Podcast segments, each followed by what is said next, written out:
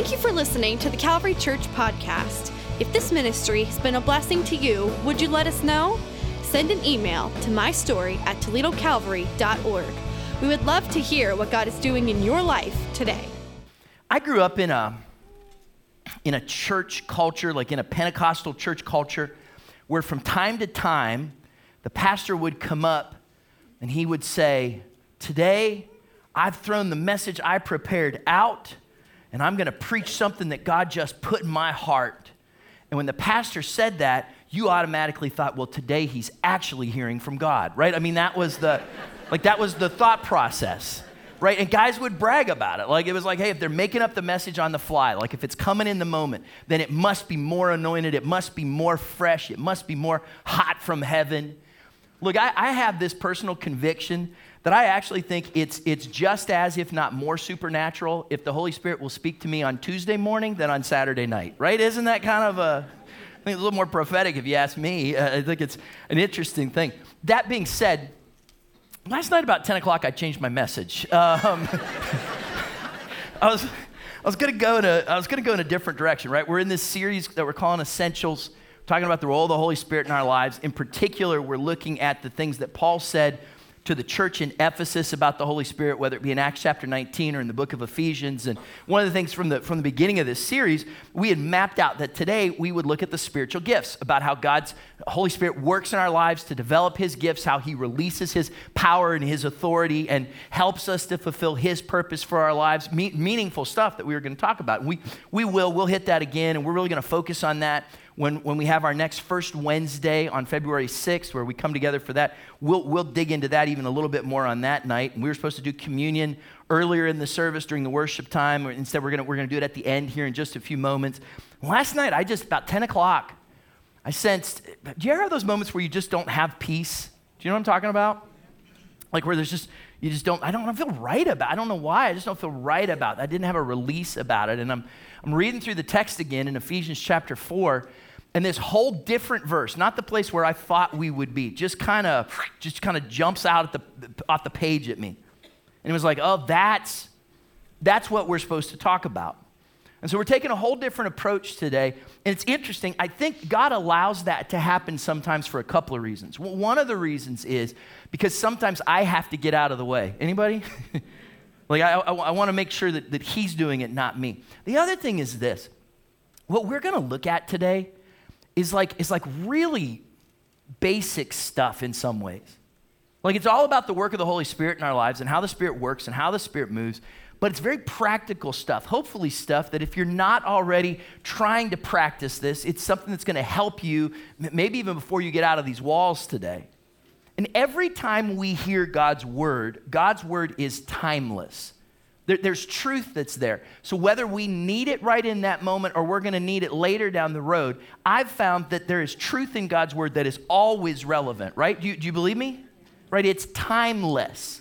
I also know that there are moments when God's word is timely, when it's exactly what you need to hear. And I can't help but wonder if the way that God has crafted this message is so that some of you will know that He's got your number and He knows your situation and He wants to speak a word of encouragement to you today through what we're talking about because these truths aren't just timeless for you, for your situation, for your family, for your work, for your church experience. It is a very timely moment for you to hear these verses from Ephesians chapter 4. So if you have your Bibles, turn with me there if you would, please. Ephesians chapter 4. We're really only going to look at about three verses and kind of break them down and see what the Holy Spirit wants to say to us. Ephesians chapter 4, beginning with verse 1. We'll just read through them and then we'll, we'll come back to them. Paul is writing, if you remember, to a church in Ephesus. This is a church that he started, this is a church that he loves.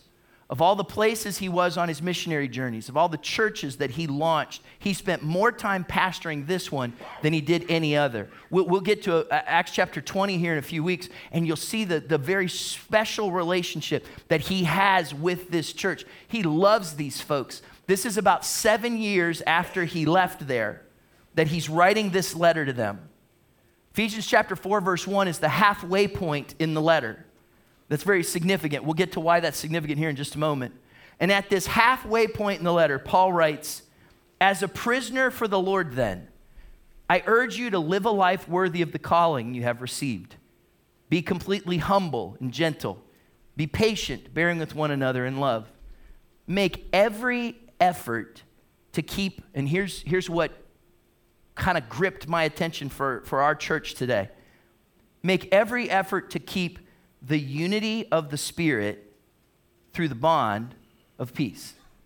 We've been talking about what the Holy Spirit does, and, and we're going to talk about spiritual gifts, and we're going to talk about the fruit of the Spirit, and we're going to look at the subject of spiritual warfare. And, and, and preparing and reading through the book of Ephesians, I, I knew this was about the Holy Spirit, this verse here, but it didn't grab me in the way that, that, that maybe I felt last night. Today, we're going to talk about the unity of the Spirit. And unity can be a, loaded word, it can be a tough word, it can be a challenging word in our homes, in our churches, in your school, in, in your life in some way, in your relationship with certain people. Today we're going to talk about this idea of unity. And when Paul mentions it and actually ties it to the Holy Spirit, what does he mean?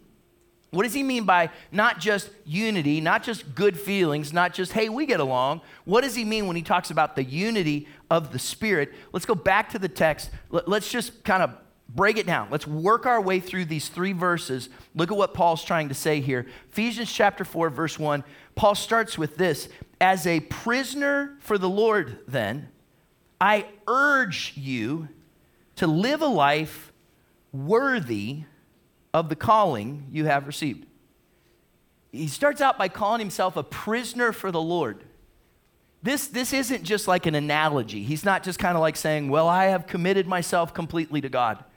When he says a prisoner for the Lord, what he means is he's in prison.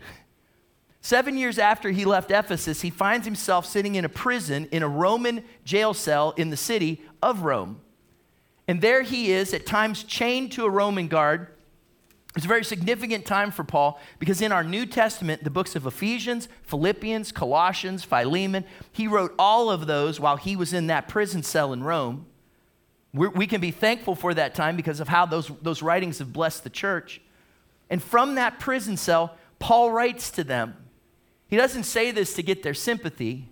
He says this so they'll know that he's all in, that he knows what the gospel costs, that he knows what commitment is all about, that he loves this church so much that he'd go to prison for them. And he writes to them and says, As a prisoner for the Lord, then, does that, does that get your attention, Ephesus? And actually, when we read it, we should say, does that, does that get your attention, Calvary and Maumee, on a Sunday in January when it just won't stop snowing? yeah, it should get our attention. He says, As a prisoner for the Lord, then, I urge you, not I suggest, not may I have your attention, please. There's intensity in that, there's, there's forcefulness in that. Paul says, I urge you. Get this, friends. Pay attention here. You've got to see, I'm saying something significant, Paul is writing to them. I urge you. Here's why that's so unique in this passage. We are at the halfway point in the book of Ephesians here. He already wrote three chapters, he's going to write three more. And at this halftime, he makes a real switch in what he's doing. If you're familiar with the book of Ephesians, then you know in those first three chapters, he's a theologian. Like he's writing there about ideas and thoughts and doctrine and dogma and, and the way that we should think. He's writing about theology. He's talking about what Jesus has done for us. And I don't want to assume too much, but I'm going to guess that for most of us, we're familiar with Christian theology. If we're here today, we're listening, and we're watching this, then maybe we're familiar with the idea that God sent his son Jesus to die for us. He lived a life without sin, and then he died on a cross to pay the price for our sins. And then he rose again on the third day, and he lives today. And I'm so thankful for that because that changes our lives. And if you'll know him as your Savior and as your Lord, Savior means he's the one that gives you forgiveness. Aren't you thankful for that? And he's the one that's your Lord. That means he directs and gives guidance to your life. That if you'll know him as your Savior and as your Lord, then that changes everything. Paul takes time to write about that. We read about that a little bit last week in Ephesians chapter 2. Paul says, Here's your theology in the first three chapters. Then in the last three chapters, he goes from theologian to pastor. And he says, Look, if this is what you believe, then it should affect how you live. He says, Because of what we've already looked at, as a prisoner for the Lord, then, I urge you to live a life, he says. He says, live life. And if you look at that in the Greek, it doesn't just say live, it uses this word that Paul uses quite frequently in his, in his, in his epistles. He says that you are to walk in this way. Not just live, you're to walk. Now, walking's much more deliberate because I can just live without trying. Anybody else? Right? I'm, I'm just living. Walking means action, it means I'm taking a step, it means I'm deliberate. It also means that there's progress. He says, I want you to walk in this way. I urge you. What he's about to say to you means this is a way in which you're to walk. You're to walk in the Spirit, right? We talked about this last week. But it's not just what happens to us, it's what we do. Part of walking in the Spirit is what we're going to talk about here today. Sometimes we, we think walking in the Spirit just means that I have a little bit of, of divine direction. That sometimes if I have to make a decision, I'll get this little quiver in my liver and then I'll know what to do, right? We think of it in that way. Walking in the Spirit is more than just making decisions. Walking in the Spirit has to do with this topic of unity here today. And he says that you are to walk in a way that is worthy of the calling that you've received. Walk in a way that's worthy of that, which is an interesting word. The calling is that you've decided that you're going to live your life according to what Christ has done to us. That calling means that Jesus died for us. Everything that we just talked about, who we are in Christ, then as a result of that, we are to walk, we're to move, we're to progress, we're to go in the direction of, we're going to actively pursue that calling that we've received. And he says we're to do it in a way that is worthy. It was interesting because I, I, I, took a glance at a commentary and what that word worthy means, and it's a fascinating thing. And it has to do with the idea of a, of a scale. You ever seen one of these old scales? Kind of weigh things. Now, most of us have digital scales that we loathe. Can I get an amen? right? We step on them, hate them. You know how it works. You can't step on this guy. Here's how it used to work what you would do is you would put something on one side of this scale, and then you would use a weighted measure like something that you knew what it weighed, and you'd put it on the other side and you would get it to a place where it would balance out. And then you would know what the balance was, what the value is, what the worth was. The word worthy in the Greek has this idea of these axes that are in balance. So the idea is whatever is on this side, you have to put on this side something that is worthy of what is on the other side, that brings it into balance that expresses its worth. You have to put enough weight on this side that it becomes worth what's the on the other side. So Paul says, in light of everything that I've taught you theologically, in light of all these things that you say you believe, you need to live your life not just here, but as you walk it out, you need to live your life in a way that brings what you say you are into balance with who you really are and walk in a way that is worthy of your calling. Does that make sense? Like that picture helped me. Because there's times when I say I'm one thing, but I might not live it out on the other side and my life's not really in balance. Anybody? Like is that like and this is key because if I say one thing and then what my family sees as another, then my life's not in balance. If I act one way on Sunday, but when I go to work on Tuesday, I'm a different dude, what are people going to think about that church I go to on Sunday? It's not in balance. Paul says, I've spent a lot of time talking to you about what Jesus has done and what you say you believe. Now, look, I'm in jail telling you this because it matters, Paul says. I'm urging you with an intensity. Don't miss this. I know that when my mom or dad urged me, it's because they meant it. Anybody? Anybody want your kids to know that? Right? When they urged me, usually because there was a consequence if I didn't get it, Paul says, Look, I urge you because of what you say you believe, put enough weight into your life to balance it out so that what you say and what you do line up. And especially in this area, he moves into next of our relationships. Because Paul's starting his, his preacher role here, right? He's been a theologian, now he's becoming a pastor. Now he's going to get super practical. If you've ever read Ephesians 4, 5, and 6, you know that in those chapters, he's so practical with how you're supposed to live your life and what relationships look like. He breaks down, probably more clearly there than anywhere else in Scripture, the ideals of marriage and of parenting and of what we are to be in the workplace. He talks about how we're supposed to practically live our lives. And the very first thing thing he hits is this area of unity. Do you think it's important? Because if, if this area of unity is not in line in your life, then everything else is going to be out of balance. And when things are out of balance, it messes things up, it throws things off. So Paul says, I urge you, make sure that what you say lines up with who you are. Bring this area into balance in your life. Do you, do you see the, the importance of what he's talking about here? So, with that in mind, we go to verse 2. Okay, Paul, you have our attention. What does that mean? Ephesians chapter 4, verse 2. He says, Be completely humble and gentle, be patient, bearing with one another in love. Well, that's a tall order, isn't it? It's interesting all he says there.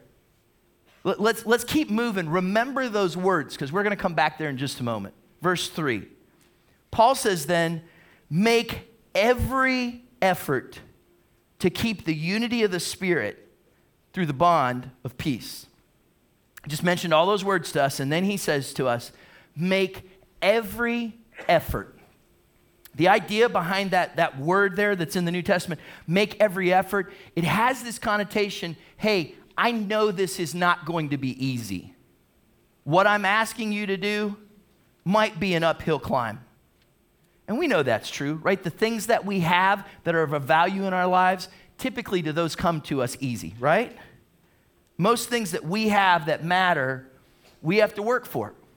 And Paul says, Look, I'm, I'm telling you what I'm about to talk to you about. He says, make every effort. And I know that'll take work on your part. I know it won't come easy. There may be things that won't come natural. You're going to have to engage yourself in this. But he says, I want you to make every effort, put some muscle and sweat into this. Make every effort to keep the unity of the Spirit. What he says there is really important. He says that there is such a thing, and especially for those of us that are followers of Jesus Christ, there is such a thing as the unity of the Spirit that the Holy Spirit brings to our lives and brings to our homes, brings to our churches, and brings with us where we go a sense of unity from Him. But what's interesting is He does not use language where He says, make every effort to find the unity of the Spirit.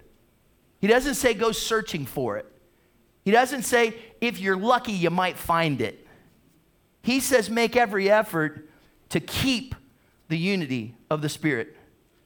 Have you ever looked for something and it was right under your nose? Anybody? Like you're just searching all over. I don't know where my keys are. I can't find my keys. I have no idea where they Oh, they're in my pocket. You ever done that? It's right there. How many times do we make something more complicated than it needs to be? And this idea of unity, I, I, think, lines right up here because of what Paul says. So many times we're like, well, I'm just trying to find unity, or I'm just trying to create unity, or I'm just hoping there'll be unity. And what Paul says is, it's here. That, that, that the Holy Spirit brings unity because He's living in us and He's working through us. It's our job to maintain it, it's our job to keep it. We don't have to make it happen. He has brought it into existence. Our role is to make sure that we live our lives in such a way that what we know the Spirit has done can be lived out in our lives because we bring that into balance. He says, You will keep the unity of the Spirit through the bond of peace. Like there's things that you can do that will bond, that will attach peace to your situation. Okay, pop quiz. You ready? Where was Paul when he wrote this? He was in the city of, anybody?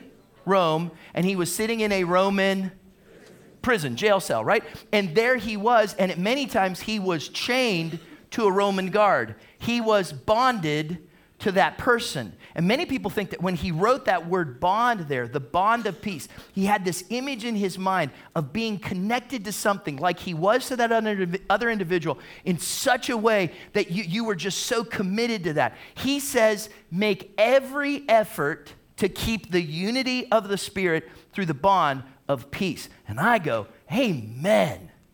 Yeah, Paul, I want to do that. I want my life to be in balance. So, what, is, what does he mean? Like, how are you and I going to make that happen? He already told us. When he said make every effort, he's referring back to the very practical things that he already said. Those words in verse 2 that he ran through, some of which that we don't like to hear. Ephesians chapter 4, verse 2, he says, and you can kind of shift the order here if you want, make every effort to be completely humble and gentle, be patient, bearing with one another in love. Paul says, if the weight of what Christ has done for us is going to be balanced out by what it is in our lives, then we need to make every effort to live out what he says to do in verse 2. So let, us do this for these next few moments then. Let, let's let's kind of unpack those words in Ephesians chapter 4, verse 2. If we're going to live those things out, what's that going to look like in our lives? And here's the interesting part. Part of my job is, is as, a, as a communicator is to take things that are complicated and try to make them simple. What I'm banking on today, though, is that as we talk about these things, the Holy Spirit, who I know works in our lives, is going to help to apply this to you. So, for some of you, this is timeless, and this is good for you to remember because there's a good chance you'll need it at some point. But for some of you, it's timely. And it's not a situation that might happen, it's a situation that is happening or a situation that did happen. And the Holy Spirit needs to speak to our heart about some of these things. How are we to make every effort to make sure that our lives are in balance, that we keep the unity of the Spirit? Well, the first thing that he says is we're to be completely humble. That sounds fun, doesn't it? completely humble. That, that word humility is interesting because before the New Testament, you really don't see it used much in the Greek language. It's a word that was introduced through Christian theology, through the words of Scripture in a, in a whole new way from what it was already in that Greek language. And when you mix that with the word completely, completely humble, it has no good ideology to the Greek mindset of that time. It wasn't a virtue to be humble. We think of it as a good thing. Oh, I want to I want to try to be humble. I want to show some humility. Not to the Greeks, because their idea was this I want to be great, and I want everybody else to know that I'm great. Right? Have you ever been in a situation like that? You ever worked in a place like that? You ever known people like that? Where the point is, I want to be great and I want everybody else to know that I'm great. I'll just be humble about it. Right? Isn't that how we do it? I'm so humble, I just know everybody knows that I'm great. And Paul's saying, Look, I know the culture that you're in. I know the world that you're in that says if you're really living life, then you're going to be something special. But here's what I want you to do. Instead, I want you to flip this like Jesus did. See, when Jesus came, what he did was he modeled something totally, totally different. He modeled service and sacrifice. He modeled putting other people first. Philippians chapter 2 says that if you have the mind of Christ, then you don't think of yourself, you think of others. Paul said that if you're going to be used by the Holy Spirit, if He's going to empower you, then it has to begin with this Romans chapter 12. Be careful that you don't think of yourself more highly than you ought to think.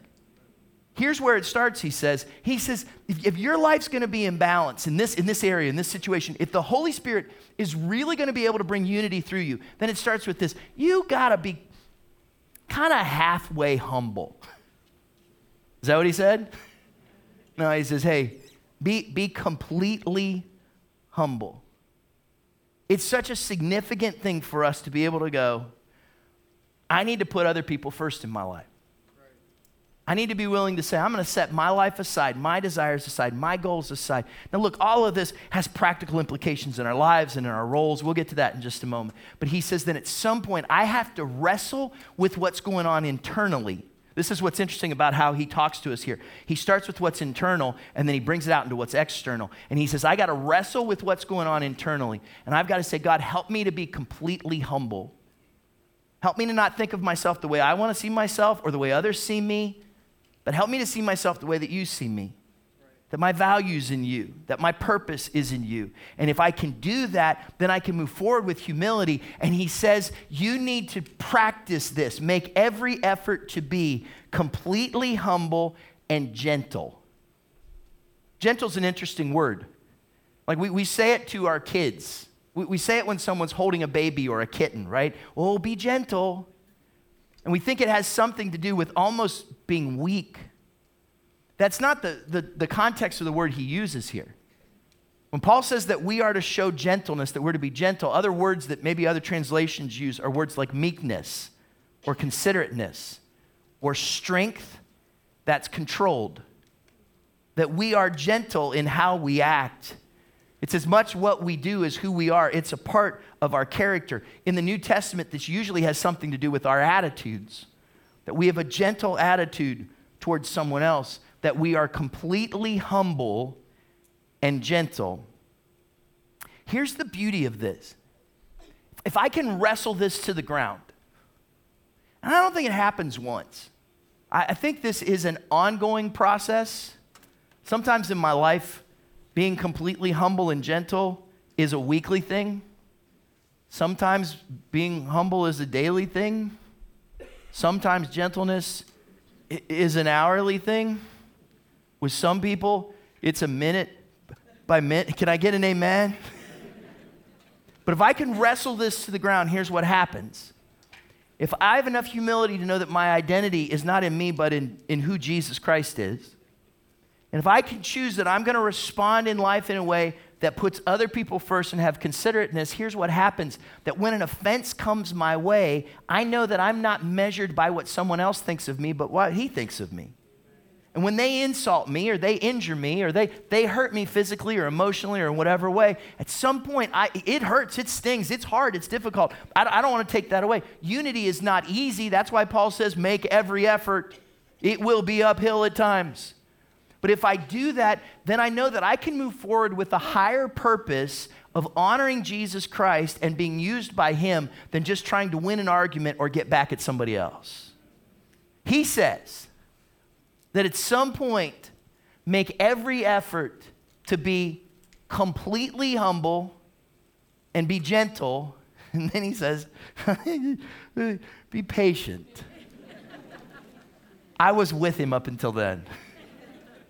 He says, be patient. And let's break it down. Because the same words that Paul uses about patience he wants us to have are the same words Scripture uses about the patience God has with us. Patience has to do with a reluctance to avenge wrongs, it's a slowness to retaliate or hurt another person. It's this, this ongoing patience with humanity that's very much driven by what Christ has done for us. Look, if you're going to have gentleness externally, internally, it has to start with humility. In the same way, this internal process we're talking about has to start with patience. It has to start with taking a deep breath. It has to start by figuring out what really matters in life. And look, there are times when you need to respond in a forceful way. There are times when you have to say no. There are times when you have to set up boundaries and protect yourself or your family. All that makes sense, right? I'm not telling you to be a pushover or do something that's unwise. I'm saying Paul says that where the Holy Spirit wants to bring unity, it's jo- our job to maintain and keep it. And part of what we're going to have to do is to be patient. And so much of that is how we view other people. Recently, in the nation of Australia, there was a lady, she was out taking a walk. And she walked by this home, and as she did, she heard these blood curdling screams of this toddler. It was like terrifying to her. She could just hear this child screaming, and all of a sudden, a grown man yelling over and over again, Why won't you die? Why won't you die? Well, you can imagine the person passing by freaked out, right? Calls the police, tells them what happened. The police show up with a show of force. They surround the place. They come up to the door. You know, they're pounding on the door. Let us, please, let us in. This kind of guy opens the door, and they're like, "Sir, what is going on here?" The guy's immediately really embarrassed. He says, I'm so sorry. He said, This massive spider got in my house. Freaked my child out. I can't catch it. I'm trying to kill it. And the whole time he's yelling, Why won't you die? Here's how the police report ended no injuries cited except to spider. now, look, especially if that's a fear, I get it. I know why you might yell that. The, the situation here, though, is I think a lot of times we have a tendency to see that person that pushes our buttons. We, we have a tendency to see those situations that make us uncomfortable. We have a, a, a kind of propensity that when somebody gets on our nerves, we view them like that spider. We view them like something that I've just got to take care of. I've just got to deal with this. Why won't you die? We might not think that physically, but we wouldn't mind if they were far away from us. Anybody?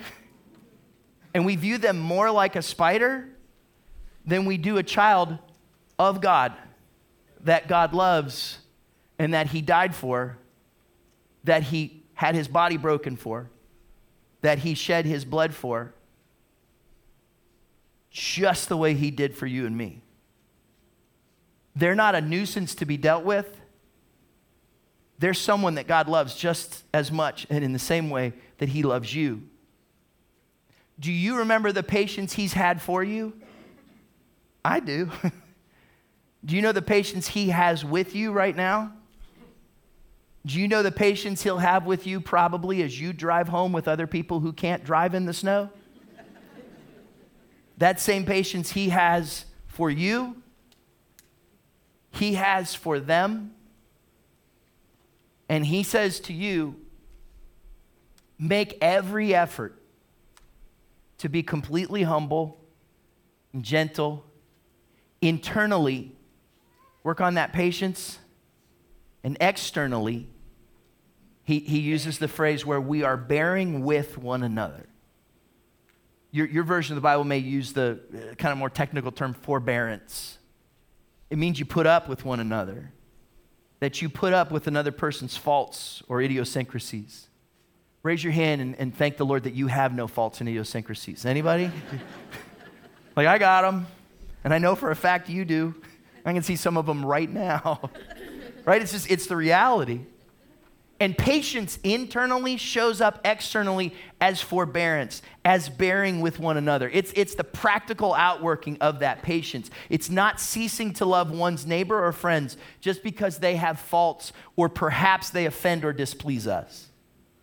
It's saying, I'm going to make every effort, even when it's uphill, to let the love that Jesus showed to me be lived out in my life it's going to happen as I'm doing my best. I know, God, I'll let you down at times. There'll be times when I'm going to have to work on this balance, but I want to do my best to maintain and keep the unity of the Spirit by being completely humble and by being gentle, considerate, mindful of other people, patient with them, and having that expressed as I, at times, just put up with them. The problem is, many times, we won't take that step of bearing with someone else. We, we will shut down before we get to forbearance. We won't have the patience to interact. Instead, we like to just push it away. How different would things be if we were willing to see things from someone else's perspective? What if we would hear things? What if we would be open to hear them? That might change everything. Recently, there was a report of a lady in the nation of China. She woke up one day and realized that, that when her boyfriend spoke to her, she could not hear him.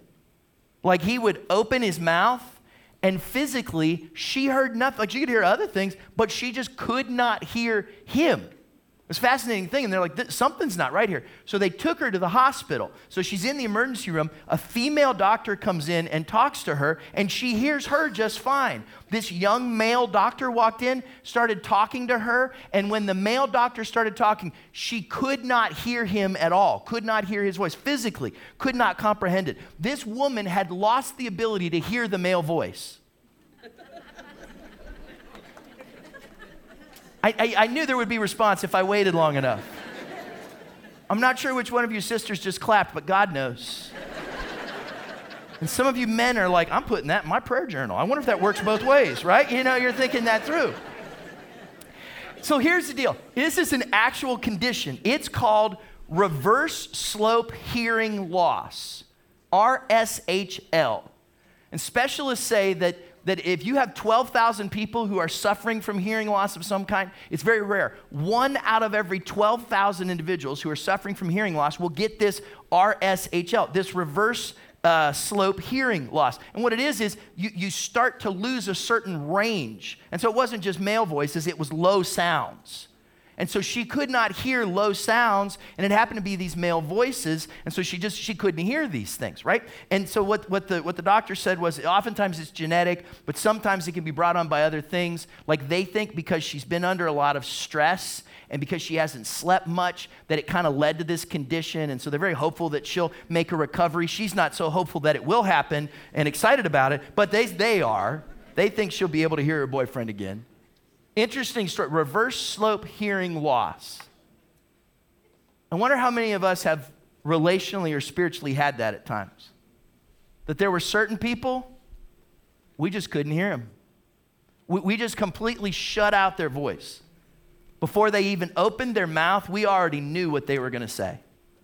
And we gave them no grace, and we gave them no patience, and we had already tuned them out in such a way that we said, because of this or because of that, I'm done, or you're done, or this is over, or I already know what you're going to say. And this happens in our homes, and it happens in our workplace, and it happens in our schools, and it happens in our churches. And God is speaking to us, and He's saying, make every effort to be completely humble. Put that one on your scale. And you, you, you respond with considerateness. Be gentle and meek toward others. Put that on your scale. And in the process of that, be patient and bear with one another. Yeah, I know we're all weird.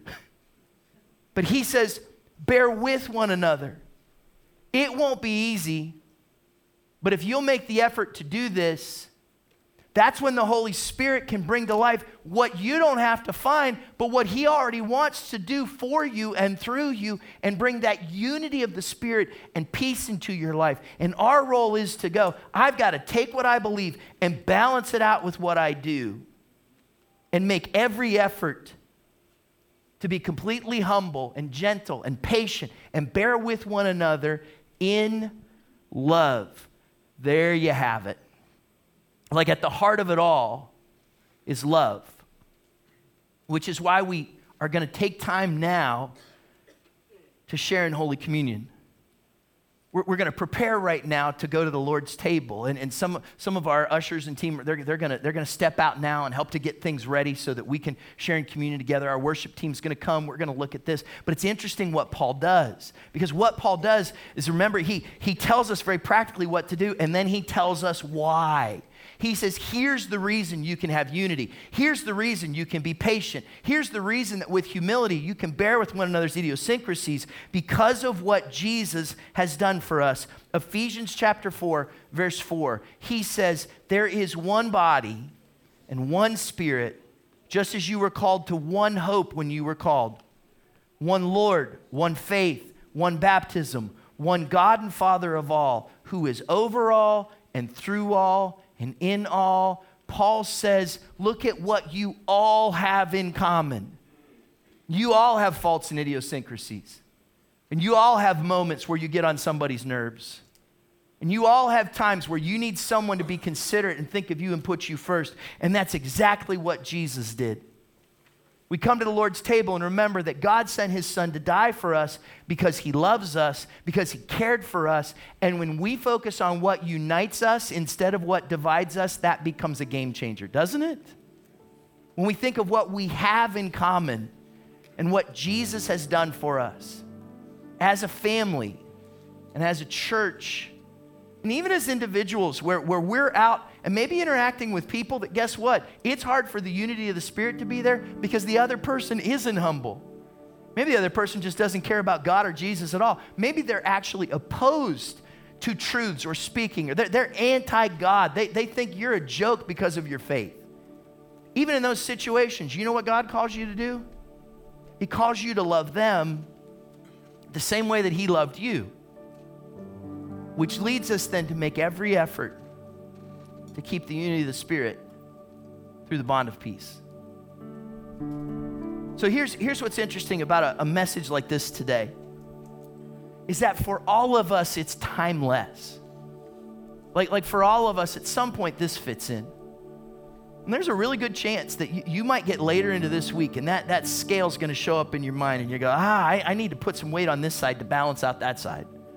Or is there a really good chance that somebody's going to push up against you or, or push your buttons or do something this week and you're going to hear the voice of the Holy Spirit in your head saying, It's a good time to be humble.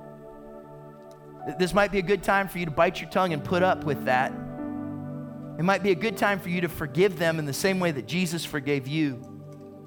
And my hope is that when that moment comes, you'll be open to hear the Holy Spirit's voice and that this message will prove to be such powerful truth from God's word that it's timeless for you. But I'm also pretty convinced that, that for someone, this message has been timely. Not just this might happen, but Chad, this is happening. Like, th- this is where I'm at right now because of what somebody is doing or what somebody did. And I need to ask the Lord to help me to be humble and gentle and patient and, and, to bear with this situation in this moment. And I'm just going to ask you to bow your heads and close your eyes for just a moment and take, take kind of an internal look before we come to the Lord's table. And say, God, is, is this message timely for me?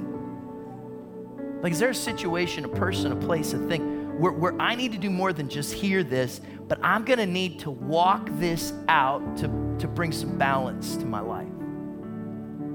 And if in this moment you, you'd say, Thank you, God, because this message has been timely for me. Would you just raise your hand just to say, God, I know this is going to respond. I, I, need to respond. This is important for me. This has been timely for me. You raise your hand and put it right back down. Just say, God, thanks. This has been timely for me today. Anybody else? Father, you know the situations in our lives. You know the times and the places where we need your help and where we need your strength. God, you know those moments where we need the unity of the Spirit.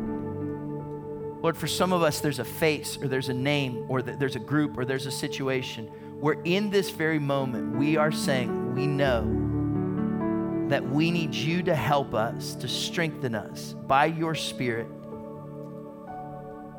to make every effort to keep the unity that the Spirit brings we give these situations to you in Jesus' name. Amen. In just a moment, our ushers are going to distribute the communion elements. If you are a follower of Jesus Christ and you know him to be your Savior and Lord, if he's forgiven your sins and you have the promise of spending eternity in heaven with him, then we invite you to join us in this time of communion. The ushers will distribute the elements. The bread represents the broken body of Jesus Christ, and the cup represents his shed blood. We ask that you hold on to those things until everyone's been served, and then we'll share in them together. Paul wrote about communion. He said, So whenever someone eats the bread or drinks the cup of the Lord in an unworthy manner, they'll be guilty of sinning against the body and blood of the Lord. Everyone ought to examine themselves before they eat of the bread and drink from the cup. For those who eat and drink without discerning the body of Christ eat and drink judgment on themselves. Look, as we come to the Lord's table, if there's something that's in your life, or maybe if there's something that's just not right between you and God or you and someone else, and in this moment you need to make a decision to ask for forgiveness or determine the next step that you're going to take to bring reconciliation, then I would invite you in this moment, would you search your own heart? As the worship team sings, t- take a moment and ask God to help you in that situation. Bring that to Him with humility, with patience, and thank Him and ask Him to help you to show forgiveness and grace in the same way that He's shown it to us. Father, we thank you for how your word speaks to us. As we prepare our hearts for this moment of communion, would you remind us of your sacrifice in Jesus' name? Amen. Ushers, you may serve. What a powerful name it is.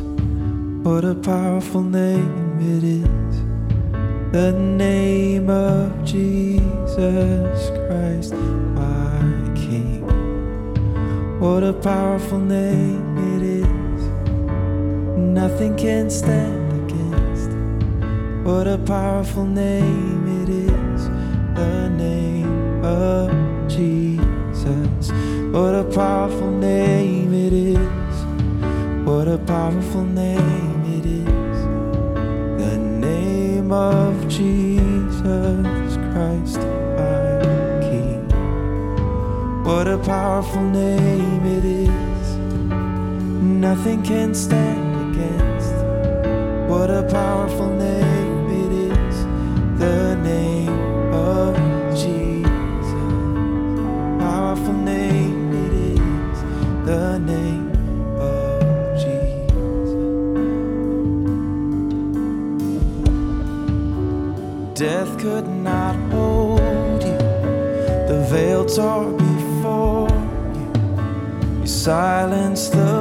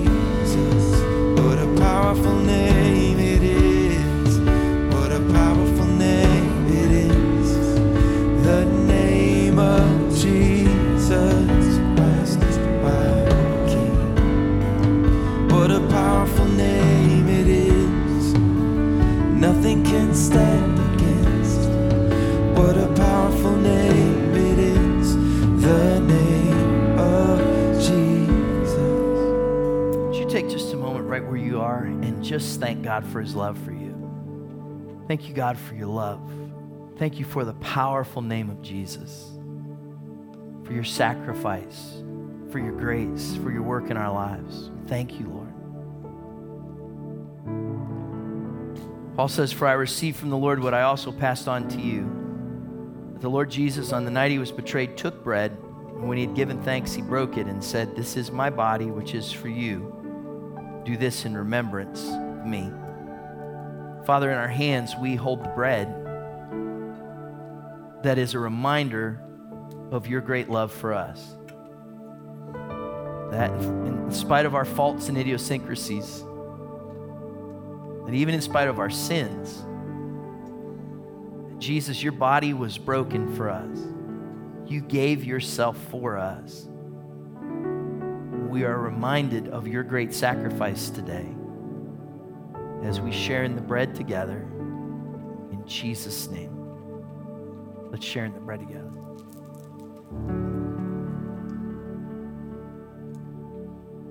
In the same way, after supper, he took the cup, saying, This cup is the new covenant in my blood. Do this whenever you drink it in remembrance of me. For whenever you eat this bread and drink this cup, you proclaim the Lord's death until he comes. Father, we thank you for the shed blood of Jesus Christ.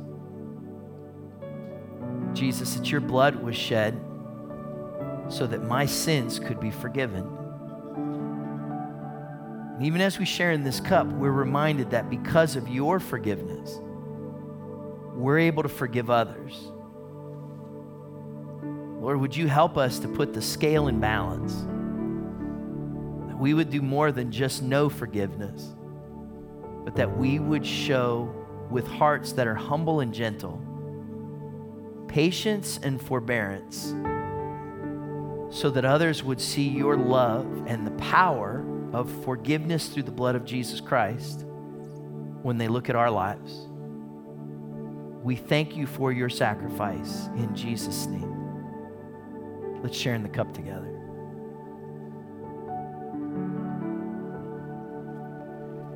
If you would please, would you would you stand with me? And uh, I know that this is, this is big for me, that I, I can hear something and I can just walk away. Sometimes I have to think in that moment, how's this going to get lived out in my life? So just before we walk away, would you just take a moment and just say, God, how, how do you want me to live out the unity of the Spirit? What effort are you calling me to make? How is my week going to be different? Is, is, it gentleness? Is it patience? Is it putting up with, with a situation? Lord, I put this in your hands right now. God, thanks for your word and how it speaks to us. Holy Spirit, I pray that throughout this week you would remind us of your truth and that our lives would be shaped by that. Now, as we go from here, we ask that you'd go with us. Would you send us out with your special favor and with your wonderful peace? And we ask this in Jesus' name. Amen. Hey, God bless you. Have a great week. Thanks for being here. We'll see you next Sunday.